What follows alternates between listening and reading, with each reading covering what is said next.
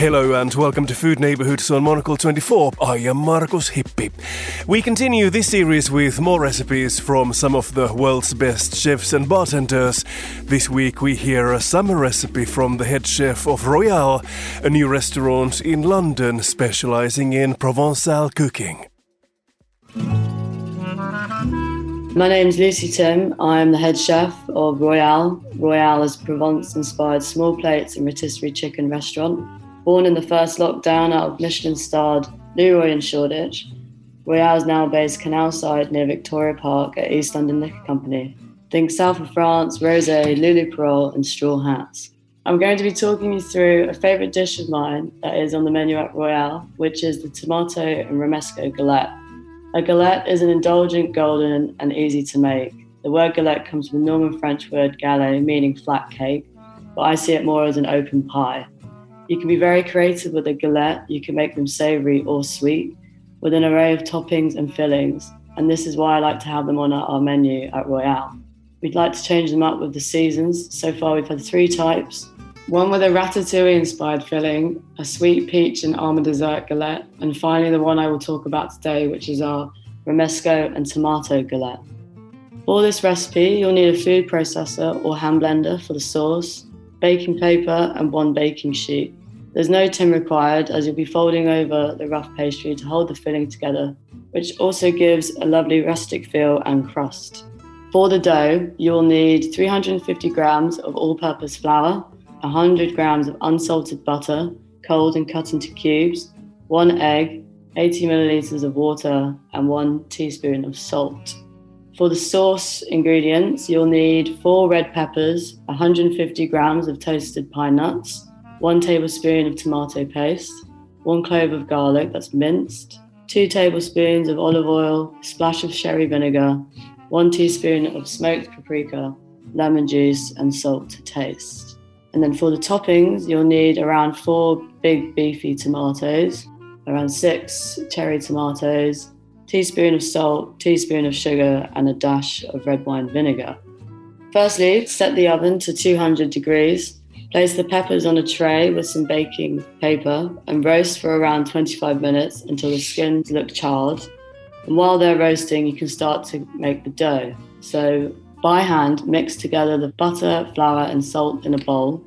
Then work the butter into the flour mixture with some pea sized pieces of butter, as you don't want to overmix the butter into the dough. You want some shards, which, when baked, creates a lovely flaky texture.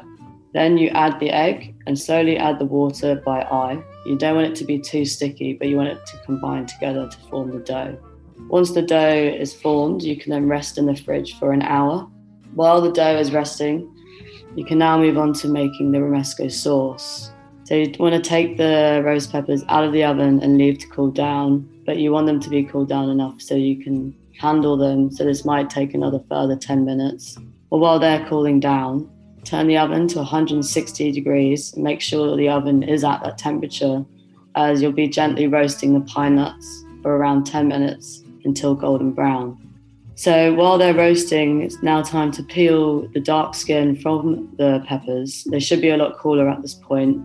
And you also need to get rid of the seeds. Getting rid of the seeds is annoying, and I use this trick of having a bowl of water next to me to dip my hands into if there's like loads of seeds on it because it can be quite sticky. Once you have your pine nuts roasted and your peppers peeled, you can now bring out the food processor in a food processor, place the peppers, pine nuts, mixed garlic, olive oil, sherry, vinegar, smoked paprika, squeeze of lemon, and salt. You want to blitz it until smooth. I don't take it to like a puree. I like it to be a bit bit of texture to it. And then yeah, that's your sauce for the galette. So you just leave that to the side, and then we'll assemble it bit later. So now you're gonna create the topping. So for this, it's really simple. You just cut the beefy tomatoes into one centimeter rounds. It's quite chunky. And then cut the cherry tomatoes in half. Lie all of these down on a tray. Sprinkle over some sugar, salt, and a drizzle of olive oil and a splash of red wine or sherry vinegar, as you already have it. And let them sit for around 10 minutes. They're basically macerating.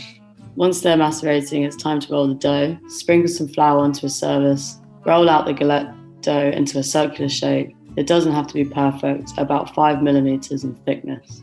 Place the rolled out dough onto some baking paper and then slide that onto a baking sheet. You now want to change your oven temperature to 180 degrees. Now it's time for the assembly. Smooth over three big heaped teaspoons of romesco sauce. Leave about an inch from the edge of the dough. You want a good amount of sauce and you want to leave that inch so you're able to fold over the dough onto the topping and filling. Then dot around the tomatoes, fill in any gaps with the cherry tomatoes, and now you can fold over your dough to create that galette shape and feel. And then you want to bake that at 180 degrees for around 40 minutes until golden brown and the bottom is baked. Nice and crusty with no soggy bottoms. Once it's baked, uh, after about 40 minutes, check that it's all baked through and you want to then leave it on a dry rack for about 10 minutes before serving. So I cut a slice, serve it with a dollop of the romesco sauce that's left over. And then I also serve it with some nice courgettes and a basil salad. And that is Royale's tomato and romesco galette.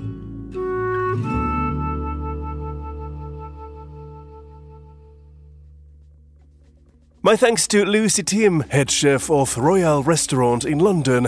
For more from the hospitality sector, stay tuned for The Menu, our food and drink show that premieres every Friday at 2000 London time. You can also subscribe to our magazine and sign up to our email newsletter, The Monocle Minute. Head to monocle.com for more info. I am Markus Hippi. Thanks for listening and bye for now.